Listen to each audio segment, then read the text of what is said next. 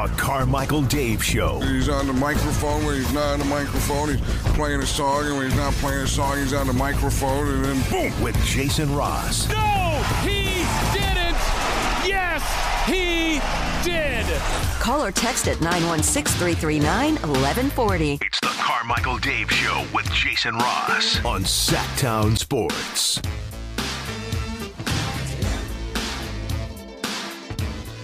Fox has it now. He drives, he plants, he flips, he scores. A 13-footer in the middle of the paint. Sacramento with 7 unanswered points after they had gone down by 4 on a 6-0 Denver run. It's 96-93. The first time the Kings have led by as many as 3 points. Reggie Jackson will put the ball in play. Ball fake to the left. Inbounds pass to Holiday. Back to Jackson. Pocket pick by Fox. Breakaway coming up. De'Aaron spikes it with a left-hand rip. And the Kings have scored 9 straight. Here come the Nuggets right back. A run to the rim. Shot missed by Holiday. Rebound Sabonis. Gives it up to Malik Monk. 1:10 to go in this one. Sacramento leading 98-93. Now they space the floor. Spread things out now. Try to milk a little bit of clock. We hit the 1-minute mark. It's Fox into the paint. Circle to the left, goes high glass, he scores again, and the Kings have hit the century mark, and they lead by 7 with 58.7 seconds to go. Denver takes another timeout. Fourth quarter, Fox has come to life in Colorado with 8 straight Sacramento points. It's 100-93. One of the more impressive wins of the year. The last time the Kings were in Denver right before the break. Was not their best night of game action, but they were up for the challenge late, and Fox took over. Kings got the win. They're back in Denver tonight, just a couple of weeks removed from that game, as we head to Denver now and join our next guest here on the Folsom Lake Honda Hotline. We love to spend our Wednesdays with Kayte Christensen, Kings television analyst. Good morning, Kayte. How are you? Good morning. I'm great. I just have to say, how about the brilliant genius of G-Man? He's just so fantastic. That was a great call. He is. I mean, look, he's been doing this forever, but it doesn't mean like we have to acknowledge his greatness. He is great. I love that he still loves it. Right. And he's always on his game. We just hope the Kings can always be on their game like he is. Yeah, and, you know, this is a team that the Kings have played incredibly well against all season. You know, they have the trio advantage on them, and, you know, no matter how tonight's game goes, it's nice to have the tiebreaker. But, you know, you look at this league and you look at teams, and it's crazy, you know, how matchups kind of can be in favor of you. And you know, a team like Denver, defending champs, and for them to have played them so well this year. And I think coming off of that Miami loss, there's a little extra incentive, you know, to come in here and kind of take care of business in your conference. Yeah, I'm with you on that, Kayte, because, you know, look, I think some of the thought process would be, look, Denver's won the title. They're coming off the title. They're good. They have a better record than the Kings. They'll probably be angry would be the thought that the Kings have beaten them 3 times. But I hope the Kings have that same approach because, look, they just lost a game that I respect Miami, the heck out of Miami, but the Kings had some advantages in that game that they didn't capitalize on. So I hope Sacramento is mad going into this game. Yeah, I mean, they should be. It's crazy, you know. I saw some comments online the other day. I just happened to, like, look on the Kings. They've made a post, Domas with his kids before that Miami game, and I mean, like, people calling for Mike Brown to be fired after that Miami loss. I just don't understand the absurdity of it. Everyone's entitled to their own opinion, but I'm like, wow, one game, that's the indication, huh? Like, the reigning coach of the year and has turned this team around. And, you know, I wish that they could win every game. And I think it's interesting how we look at teams and matchups and situations and look at it as like, oh, it's a must-win. They have to win this one, but you have to play the 48 minutes, and you've got to give credit to Miami. And the one thing that I know about the Heat, which is just, you know, more than any team in this league, and I'll say this hands down, they are so difficult in the sense that regardless of who they're missing, their culture is one that they're going to play the Miami way. And so everyone that steps on the floor is going to, you know, come out there and they're going to play the exact way that culture demands. And they're, you know, defensively a great team. And, you know, the Kings mounted a massive comeback. They're down 20 to start the fourth quarter. And you're thinking this game is, you know, out of reach. And it wasn't. They were able to battle back, get close, And the reality is you get down by 20 in a game to anybody, and you have to mount that comeback. You spend so much energy to kind of mount it. It's like, do you have enough left in the tank? And second night of a back-to-back and all of these things. And obviously the Kings did not have enough to kind of get over that mountain. But, you know, I look at it in this way, is like every single game is it's important, you know, in the sense of you gain something out of it, right? There's the adversity to me this season that the Kings have been through have probably been, it's been the most valuable thing. You know, you look back to last year and it just didn't seem like there was a ton of adversity that they had to fight through. They very healthy, you know, they started out the season 0-4 and then they go off and they kind of find their footing and they played well all year. And they just weren't faced with the same type of adversities that they have, you know, throughout the course of this entire season. And I want to believe that is going to be a factor come postseason, that it's going to be a positive factor. And we'll have to see how it plays out. But, yeah, I mean, disappointing loss, you know, when you look at all the factors. But at the same time, it's like, you know, what are they going to learn from it? Yeah, and one thing I wondered about, and this may be the one thing I question about Mike Brown, and he questioned it himself, Kayte, in the postgame. He said, look, we went to that zone, and it was effective. I mean, literally, the Kings don't do that a lot, and that's when the comeback started. He said, maybe I should have gone to that earlier. I guess my question, not even on that, is going forward now, they don't play a lot of that. Is this something you think they could utilize more, or did that just work more so based on – like Miami's post-ups and kind of the way they attack the game? I think it's a good question in the sense that, you know, you don't see the Kings play a lot of zone defense because here's the detriment to playing a lot of zone defense. For whatever reason, a lot of times when teams play zone, it's they don't play as aggressively, right? Because you're playing in your areas. You've got, you know, you've got your little zone of the floor that you're like, oh, I'm responsible for this. But for a lot of teams, the physicality takes a step back, you know. But I think the reason that it worked against Miami was just when you look at the personnel that they had out on the floor, the size, going to the zone against that smaller lineup was really impactful. They had a lot of problems guarding kind of some pick and roll action earlier in the game. And, you know, you look at Bam and what he's able to do, and he was the main option offensively for them. And I just thought, like, when you get Bam in a high pick and roll, they had Domas in that drop and they were just picking them apart. And then when they brought Domas up and they kind of had him at the level, then he was split, you know, the ball handler was splitting the two defenders and they were getting downhill. So that's why I think the zone kind of worked against them, because it allowed them, it took away those lanes for Miami. And maybe they could have gone to it sooner, but again, this is a team that doesn't play it a lot. And when I talk about learning things and losses, it's not just the players, it's the coaches too, right?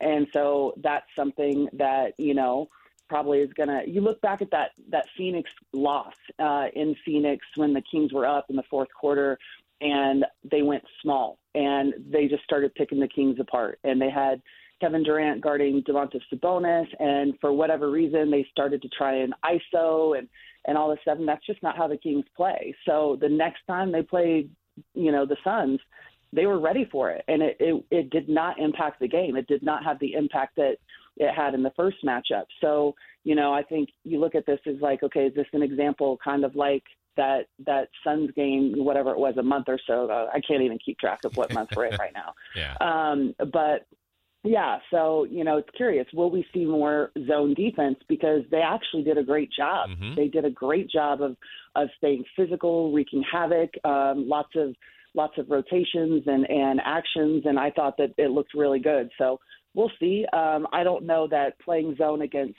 Denver would be as impactful, but, you know, again, it's just about what five guys the opposing team has out on the floor. Yeah. I don't know if you know this, as we're talking with Kayte Christensen, Kings television analyst. There was some word yesterday about De'Aaron being a little questionable. Just a bit, you know, everybody's banged up at this time of the year. Do you know of anything at this moment, whether or not we expect to see De'Aaron tonight? I don't know of anything. Technically, here in about 6 minutes, they've got a film session, and then they're going to go to shoot around. And a lot of times It comes down to kind of how they feel going through shoot around and then pregame warmups. Yeah. But one thing I have to say, and I have to give credit to these two stars specifically, Domantas Sabonis and De'Aaron Fox, they don't miss games. I mean, De'Aaron has missed, I think, 5 games total this season. And when you look at it across the board of other players of his caliber on other teams, that's just not the case. And so De'Aaron has been playing through some shoulder issues and stuff for a while. Yes, he's banged up. But for him to miss a game, it would tell me that it's, you know, it's probably far past the time. You know what I mean? Yeah, absolutely. And I think there's something to be said about that because you've played, there's different forms of leadership. And I think a lot of times too many people are guilty of seeing a coach yell and that coach is coaching, or a player that gets on his players, that guy's leading. Well, that is a way to do it, and some it works for some people, some it doesn't. There also is ways by being there and accountable and productive. And to me, Kayte, that coming out of the break when Sabonis was listed as doubtful, and I mean, he was really sick, and I thought, well, he's probably not going to play tonight. Then you heard he went through the morning shoot-around. He went from doubtful to questionable. And at that point, I'm like, oh, I think he's going to play. And that just, to me, had to show – from Herder to Len to pick anybody on the roster to Davion, wow, this is one of our best players, most important players. He knows this is an important push. He's playing tonight, and then he went and dominated too. That to me is leading and showing a statement too when you play like that. Without a doubt. I mean, and then he went and had another triple-double. Oh yes. So it's just like, so here's the reality of the situation. 82 games, we all know, is a daunting season because this league is, I mean, it's just brutal. You know, it's brutal, the schedule, the travel, all of the things. And you look at Domas in particular, who probably takes the biggest beating night in and night out. And, you know, it's important for him to play. That morning when I was starting my prep work, you know, I checked the injury status in the morning and it said he was doubtful for an illness. And I was like, there's no way he's not playing. Like, even when I saw doubtful, I was like, there's no way he's not playing. And then, you know, then it updated to questionable. I'm like, yeah, he's absolutely playing. Like, I had no doubt in my mind just because having been around him now for the last, you know, 2+ years, it's like you get to know a player's mentality, and his mentality is availability. And he battled. I mean, shoot, he played with a broken thumb all of last season, you know. So it's like, I don't doubt that he did not feel well. I don't doubt that he wasn't sick, but he is just made of the toughest stuff that he could possibly have. So it's important in that way. And to your point, Jason, leadership is showing like, hey, no excuses. Like, we're going to be out there on the floor and we're going to play to the best of our ability, regardless of whatever situation that given day, you know, how you feel, how your body feels. Like, you can't, the moment that you start, I mean, we've seen it. Like, Kawhi Leonard has been available most of this season. Yeah. You know, when we played him recently, I think he'd only missed like 5 games at that point. And you look at, it was the same with Paul George, who missed that game. Like, you look at the season before where everyone was like, oh, they're going to be, you know, a title contender. And then they're just not playing. They're out, you know. They each played, I think, 50 games, around 50 games that entire season. And it's like, it shows how important availability is in terms of, you know, your team being able to reach their goals. And Domas is just, and De'Aaron too, I mean, just they're tough as nails. And they don't complain. They don't ever complain. Yeah. You know, the team dynamic, Kayte, is always interesting to me. And I think, personally, my observation, one of the strengths of this team is their love for one another, their bonding, the genuine, seemingly appreciate being around each other. And you know, when you're on the road, you are really locked in together. And I don't know if that fits into their strength, and maybe I'm reading too much into this, but it feels like they've had some of their better games on the road. Is there something there that they capture better than, you know, because of that unity? You're all together in Denver, there's nowhere else to go, practice or film or eating together or whatever, and it just brings out the best of the Kings on the road. Is there something in that line of thinking right now with the Kings? Yeah, to a certain degree. I mean, from my playing days, the most fun I had was when we were on the road because you get to be around each other. When you're at home, you know, everyone has their lives, they have their families, they have their, responsibilities and that kind of thing. And so it does go a long way being on the road to be able to bond and kind of have that time with each other. And they genuinely enjoy being around each other. But here's the thing. I asked Mike Brown about it, within the last week. I want to say maybe it was when we were last in Denver. Again, I can't remember what day today is. But I asked him about their performances on the road and, kind of not having as good of a home record as, you would hope that they would have, especially playing in front of that crowd at Golden One. I mean, which hands down, not blowing purple smoke up your butts at all. It's the best in the league. Without a doubt, it's the best in the league. It's really, really impressive to have that kind of a home court advantage. And he just said, there's something to knowing that when you're on the road that you're going to have to fight through a ton of adversity and that you have to muster a different type of performance because you're battling against a lot of different factors and they're not in your favor. And he praised his team for their ability to kind of do that on the road and to have that mentality. But he followed it up by basically saying, like, we have to figure out how to do the same thing at home because how do you waste this crowd, this fan base and the momentum that they can give you. And I think sometimes, without knowing that you're doing it, you can relax a little bit mentally and think that, okay, we have an advantage today. We're at home. But I mean, really that is all for naught. It doesn't really matter in the end. Like you have to go out there and play with that same type of, intensity. And so, the Kings are about to have a nice chunk of games on the road, at home. Yeah. So it's we'll see how that changes and if they're able to really start to build some momentum. I was looking at it yesterday, standings and stuff, and I just happened to look at home court records and road records and that. And I'm sitting here going like, wow, we've played 5 more games on the road already than we have home games, and we're on a 2-game road trip. So by the time they get home, it's like they've played 7 more road games on the season than they have at home. And then you're going to start this homestand where you sprinkle in a trip to LA and then you sprinkle in a 3-game road trip kind of in the middle of the month of March. But other than that, you're at home and you have to start truly focusing on what do we have to do to be able to use the month of March to our advantage, because you look at the standings and it's just, it's brutal. The Western Conference is so brutal. Everyone is healthy for the most part.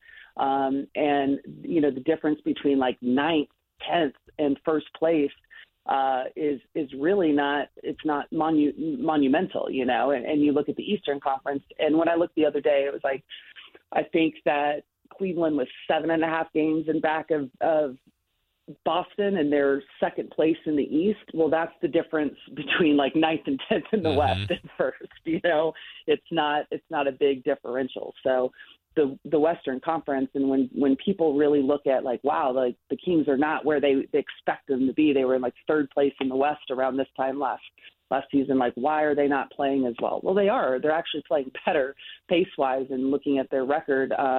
But the difference is the Western Conference is way more healthy. Yeah. Than it was a year ago. And that's where the difference is. For sure. And the results are showing it. So tonight it's Denver. They've beaten them 3 times. We addressed that at the beginning, but they have not played Denver with their starting lineup. Looks like that group will be there tonight.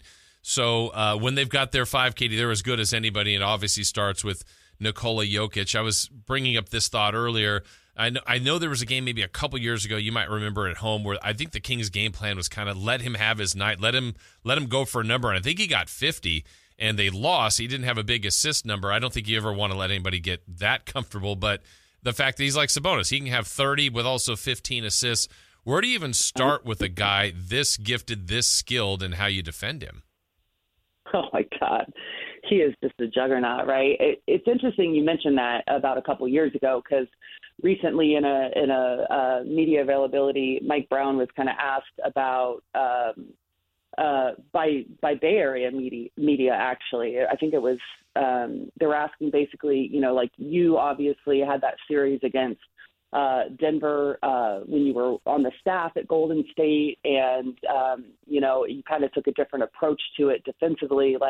What is the difference now? Well, he out and out said, well, I was the defensive guy. It was my job to come up with the game plan. And the way I looked at it at that time was you're going to let him get his. but you got to make sure everyone else is completely locked down, because that's really where he's so good, is that he makes everyone else around him better. So if you're kind of making him feel like, okay, well, the best thing for me to do is actually score the ball right now instead of picking you apart.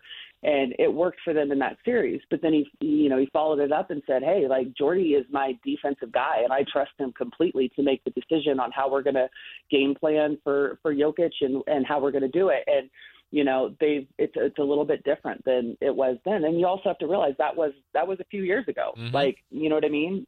Like, you got to adjust. You can't ever have just one game plan against someone like him. I mean, he's a two-time MVP for a reason. Like, he is difficult, and you got to show him a lot of different things. And I think the Kings have done an actual, stellar job, in terms of their game planning for the entire team, right? So we'll see what they kind of go with tonight. But, if history tells us, like, every game has a story of its own. And, it's crazy.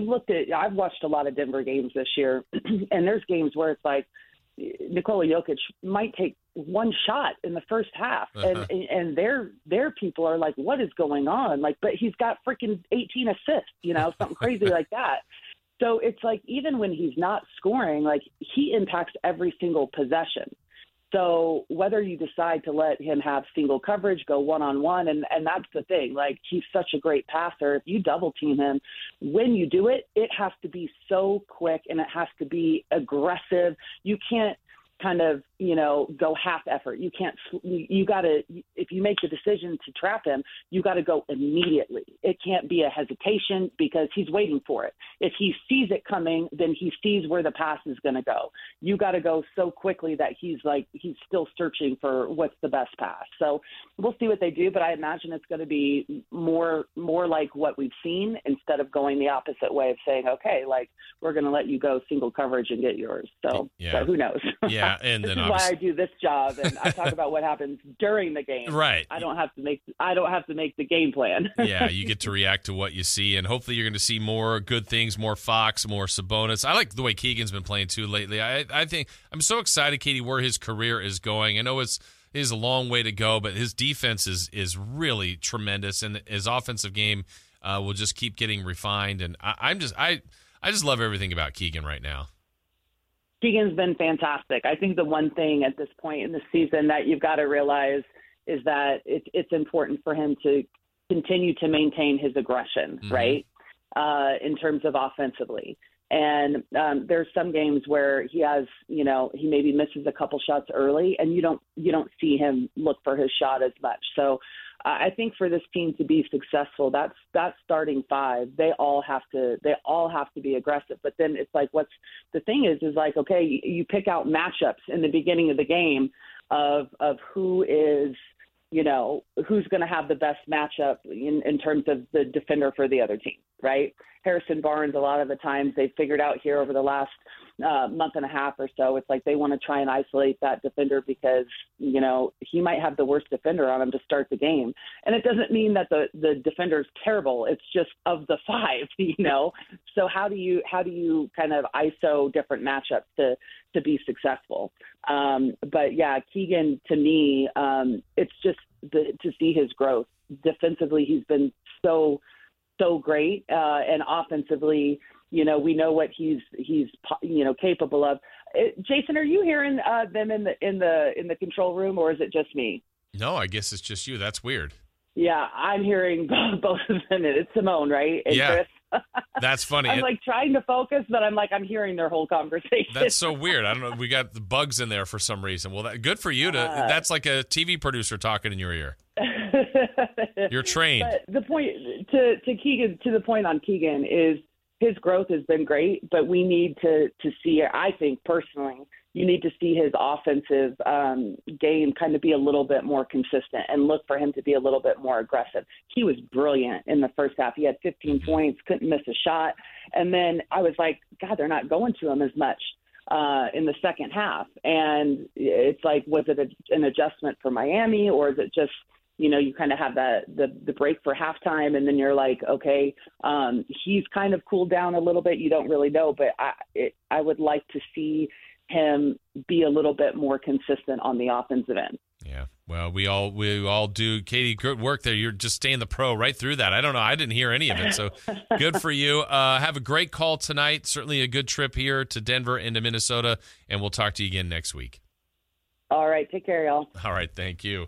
Kayte Christensen. I don't know what was happening there, but we appreciate her checking in as always. Always love to have our conversations with Kayte each and every Wednesday here on Sacktown Sports. There's going to be more on this game with us, but also want to remind you, coming up with Styles and Watkins, they're going to get some perspective on the Denver side of things. Jake Shapiro from denversports.com is going to be joining the guys during their show. And, what's going on with the Nuggets? How important is this game for them? Remember, they have not defeated the Kings yet this year, so I'm sure they'll be extra motivated for tonight. Again, Jake Shapiro will join Styles and Watkins. They'll join me a little bit later in this hour. When we come back, what else you need to watch besides this Kings and Nuggets game tonight in the standings, the Western top 10, what can impact the Kings? We've got that and more straight ahead right here on Sacktown Sports.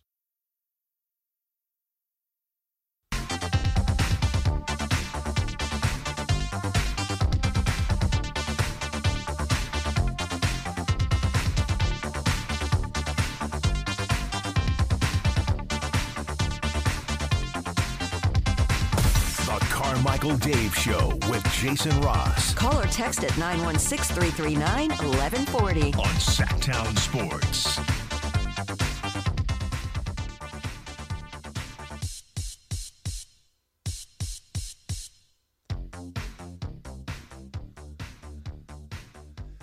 It's a rave up in here. Thanks again to Kayte Christensen for making Simone's day. Yeah, Simone and Chris were in there talking about snakes.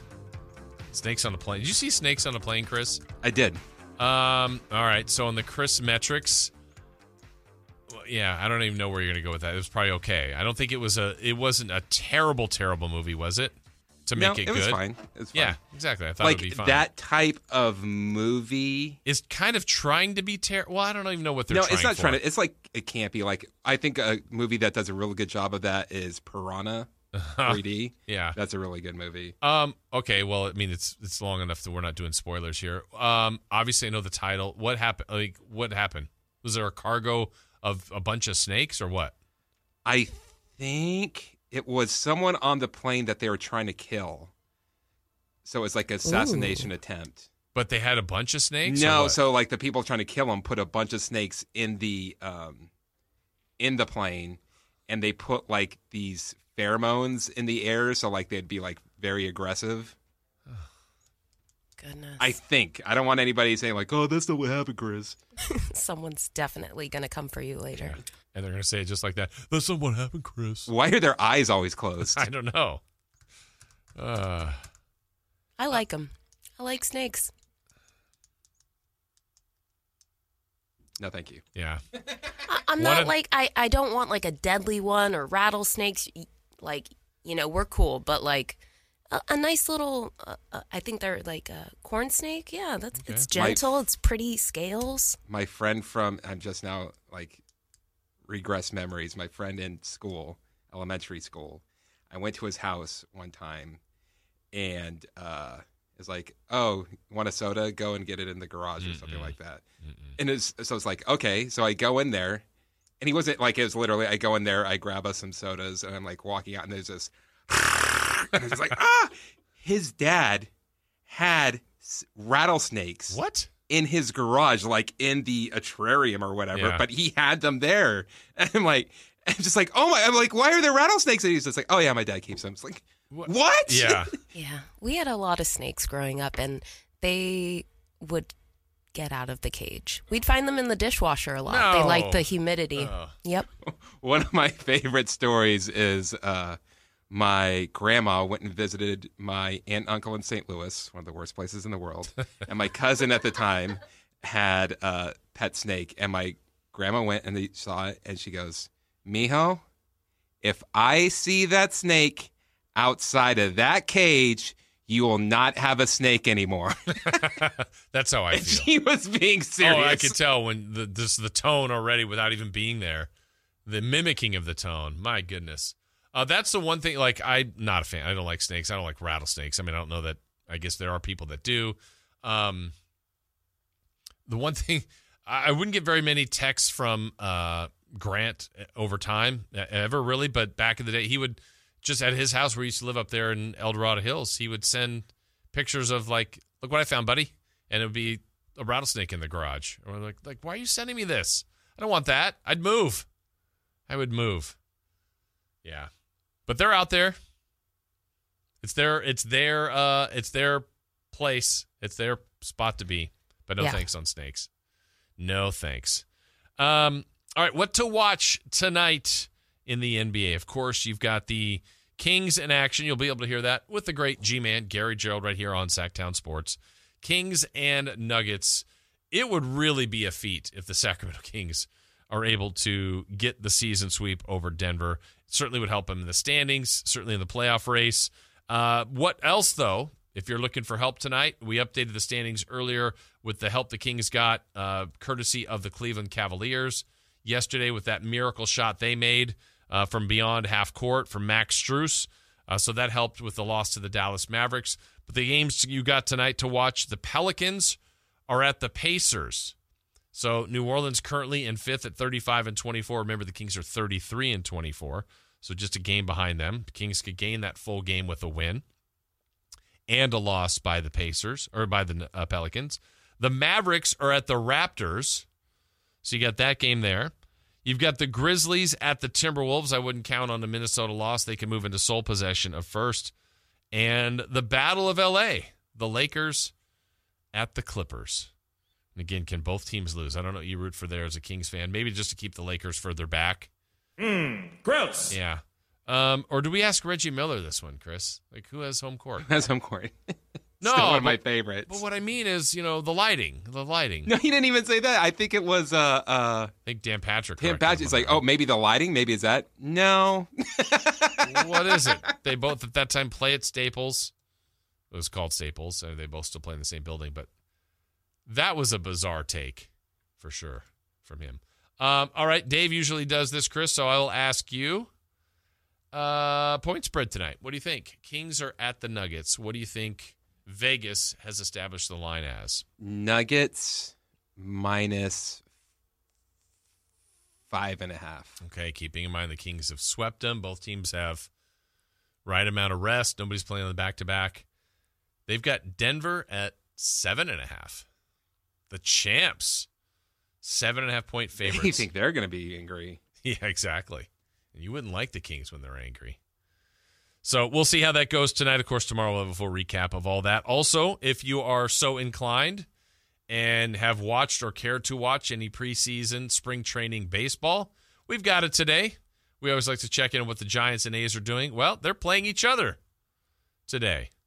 Giants and A's from Hohokam Stadium in Mesa, Arizona. Giants haven't won yet. A's, I know, have a win or two. Yeah, 2-2, I think so.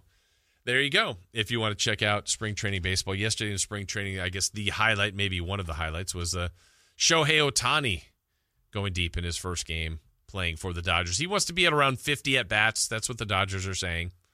Get him ready to go and then unleash him to the rest of the world come the start of the Major League Baseball season, which we're getting closer and closer, about a little less than a month away from the start of the Major League Baseball season. All right, we will step aside. When we return, it's Crosstalk. Styles and Watkins will be in studio with me. We'll see what's coming up on their show. We'll hit them with some celebrity birthdays, and we'll wrap things up here on Sacktown Sports. It's time for the news of the day. The latest headlines, the biggest stories, hard-hitting analysis. Yeah, this is none of those things. And now, here's Carmichael Dave and Jason Ross. Yeah, yeah. Woo, woo. Here we go. Here we go. It is time for Crosstalk. Styles and Watkins in the building. What's up, guys? Hello, hello. How you doing? Hello. Great. How are you? Great. Yeah? You guys good? Yeah. Mm-hmm. What's coming up today? Little conversation with our friend, analyst from Denver Sports, to talk Nuggets, see how they're feeling since they cannot beat the Kings. Yes. And we also have the Kings Roundtable, fully loaded Kings Roundtable. Brendan is back from the sick list, so Brendan is here. Frankie is here as well, so that will be coming up as well, Kings Roundtable. Nice. Are you a pizza guy? Frankie clicks. Mm-hmm. Frankie clicks. He's by far got the most nicknames. Yeah, for some reason. I don't think he wants any of them, but he's got nicknames. Yeah. Is it easier to have a nickname with a certain first name? Like Alan something. That you don't need. That you're not going to put anything after that. But I mean, or like Joey Blank. Right. Joe Blank. Sweet. Right? Super easy. Yeah. But sometimes it's like an alliteration. So F and F. That's not even it. He's been the pizza guy, the cowboy, the Frankie Clicks now. It's Frank Casparelli. Casparelli. That's some people were calling it. It's just a good name to add something on to. Yeah. Franco Carter. Chris Blank. Yeah. That doesn't. Frankie Cascarelli. Such a classic. Jason Blank. Yeah. Do you guys have had any nicknames growing up or stuff that stuck? Or Big Al. Big Al. A Sizzle. A Sizzle. I feel like Big Al like. That one. I did. Was that it? A Styles, you know. Was Big Al like a joke? No, it wasn't. I was like, oh, here comes Big Al. No, it wasn't. Al, like, you know when, like, a big guy they call Tiny? Yeah, absolutely. Yeah, no. Yes, I do know that, but no. Zonts. Yeah. How about you? Just Al, C-Watt was really it. There was a lot of Chris's always. Yeah. So C-Dub. That was the one I put on. Again, some would. That was the nickname I regretted giving to Chris. Yeah, I did get. I don't think until radio was I J. Ross really. Really? J. Ross. Oh, I was. People used to call me Jr. all the time, like growing up. Yeah, or Ross. Oh, I bet when that episode came out, they were all over you, huh? What? Oh no, I was too young. Oh, okay. Yeah. Mm-hmm. But yeah, J. Ross now is like I don't know. That's most people, you. Yeah. People like say it like.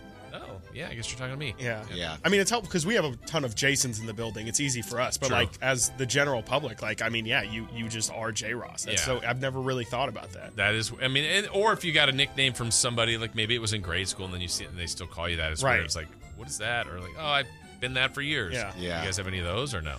Pookie Bear. No. Though any of those? No. I don't think so. Out. Well, I know I can usually tell if someone's talking to me, like where I know them from, because if it's Chris, it's usually like work or someone I kind of know, like friends, it's Ralad. And then like if it's family, it's Christopher. Oh, yeah. Like if I'm out somewhere, it's like, hey, Christopher, I know it's someone from like family coming up to me. Have you ever been Christopher? Anybody? No. A couple of my cousins will call it to me, but... Yeah. Besides that, no. I stayed away from that one. So it's just way too formal. Yeah. I'm just like, no, I don't know. With Styles, it's formal. It's kind of a built-in nickname. Let's shorten it up, you know? We want to call Frankie Franklin all day, you know? Maybe. So, like, that's what I grew up calling him. You got to be careful with that. That might not be his full name. That's my dad's name is Mark. A lot of people, for some reason, assume Marcus. Yeah, and like, it doesn't make any sense. Well, and I know someone name is Patty, right? And growing up, hey, you know they say Patricia. No, my name is just Patty. Patty, interesting. Yeah, my roommate too is Terry. Everyone assumes his long name is Terrence. He's like, no, my name is Terry. Yeah. Call me Terry. Call people what they ask to be called. Yeah, how about that? It's that simple. Yeah. It's really. I want to be called Big Al. Yeah, Big Al, Chris Verlon. I'll call you Big Al, Christopher. Yeah, let's call him Big Al. Yeah. Big Al and C-Dub. Big Al and C-Dub, the bad boys of the midday. It does sound a little bit more intimidating. I can't lie. That is like a 1994 rap duo. Yes, Big Al and C-Dub. Boom. Yeah. We usually do three. I want to ask you guys our three in the key questions today. Mm-hmm. Okay. So what your predictions are for tonight's game. First one we asked was bench points because I think it'll be important tonight. Oh my gosh. So Big Al, you go first. Kings bench points versus Dallas bench points tonight. And these are being recorded. Wow, I've never done this before. I'm just going to go. And we get the cue. I'm just going to go through the players. I think that's the easiest way. I think Malik's been a little cold, so I'm going 20 for Malik. No, you just need to do the total. No, I know, but this is how I'm getting there. Big Al's so Big 20. So do the math. I'm going to say 27 with Trey Lyles. So who else is on the pine? Davion. Alex will probably play tonight. I think we're sitting at 42.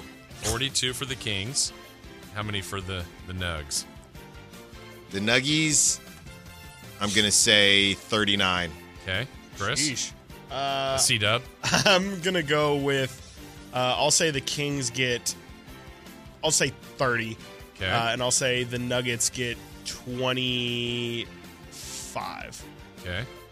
All right, that sounds more realistic. Big Al, we're going for the center matchup. The Sabonis line. Let's go. And the Jokic line. Let's go. I think they're both going to ball out till they fall out. Jokic, I think Jokic has been very confusing. I'm going to say Jokic 22. Well, rebounds next. 22. I'm going to say 11 rebounds, 9 assists. Oh, just short. Okay, Sabonis. And Sabonis, I'm going to say 16, 12, and 10. Tripped up. All right, C-Dub. I'll go for Jokic. I'll say 18, 15, and 13. Okay. And then for Sabonis, we'll say 17, 12, and 8. All right. And then lastly, we always ask for a random stat, something different, something new, odd prediction.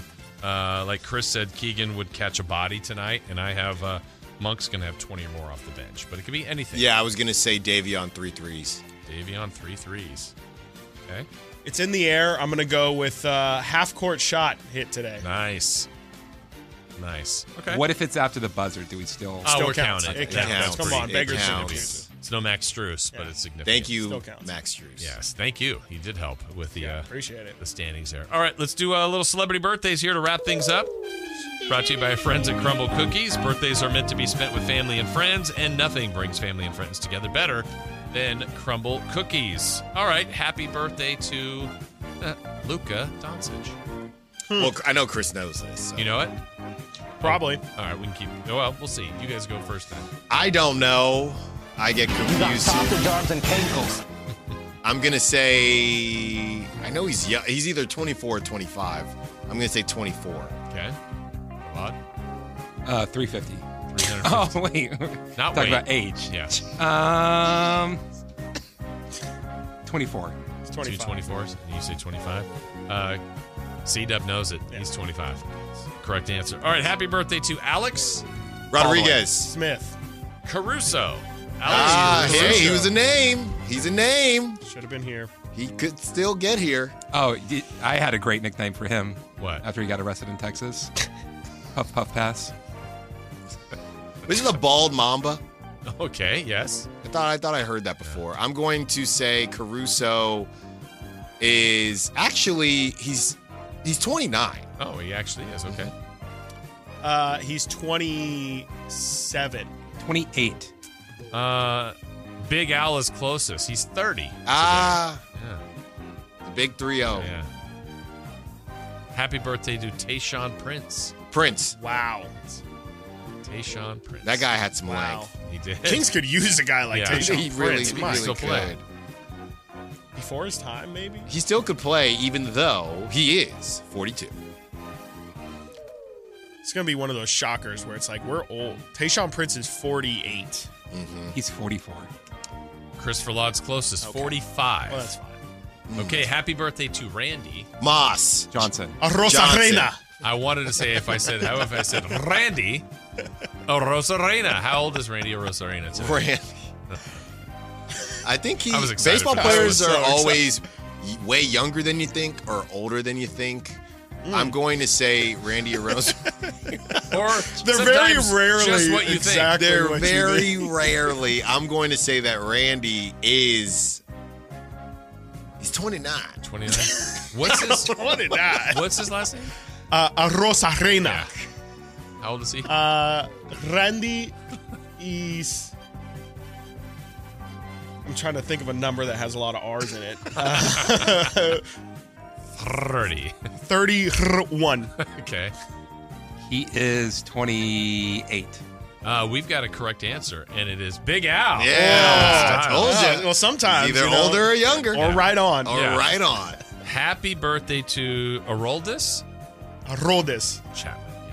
Chapman. Now, he's been around. But maybe he's younger than you think. Or is he older than you think? Or right there. There's no way he's right there. I think I'm tempted to go higher, but I'm going to stop Jason at 36. Okay. Ooh. I'll stop at 35. I'll stop at 34. These are good stops, but Big Al is right on again. There you go. He stopped on the right number. Happy birthday to Icky Woods. Shuffle. Icky Woods. Who did the Icky Shuffle? Wow. I forgot what Icky's first name really is. But we're going with Icky. Yeah, right. What? That's there's no way that's short for Xavier. Icky might be 60. We'll say 66. Yeah, 64. 62. We're not in the right decade. Yeah, 58. Told you for Icky Woods. Told you. Younger than you think. Told you. Younger than you think. Let's go with big day today. Former coach, Super Bowl winning coach Brian Boitano. Super Bowl winning coach. Yeah, he's on the team, right? Brian Billick. Yes, yeah. Ravens. What do we got for age for him? Oof.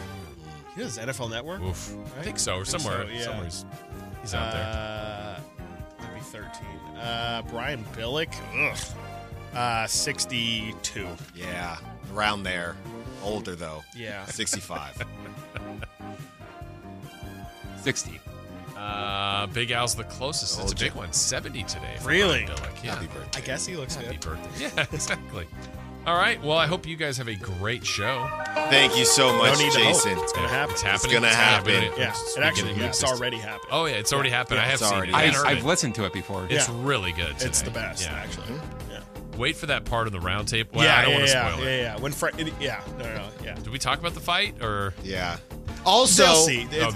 Also, it builds up. Yeah. Later in the show, this is last 30 minutes or so, I got a question about Girl Scout cookies. And I received some information yesterday that I was not aware of. You're not going to want to miss this. Is this slanderous? You're not gonna want to miss this. I don't know, but I have to speak my truth. Will we see you tomorrow after your statement on Girl Scout cookies? Yeah. I hope so. I'm intrigued. The last 30 minutes, huh? That's right. We have 1:30 right next door, don't we? Or did they move out? Oh yeah, you're right. I don't know. You better watch out. Yeah. 1:30. The cookies might be. 1:30. I've received some information. That is something else. According to Big Al's sources. Yes. Cookie sources. Find out at 1:30. Styles and Watkins coming up next.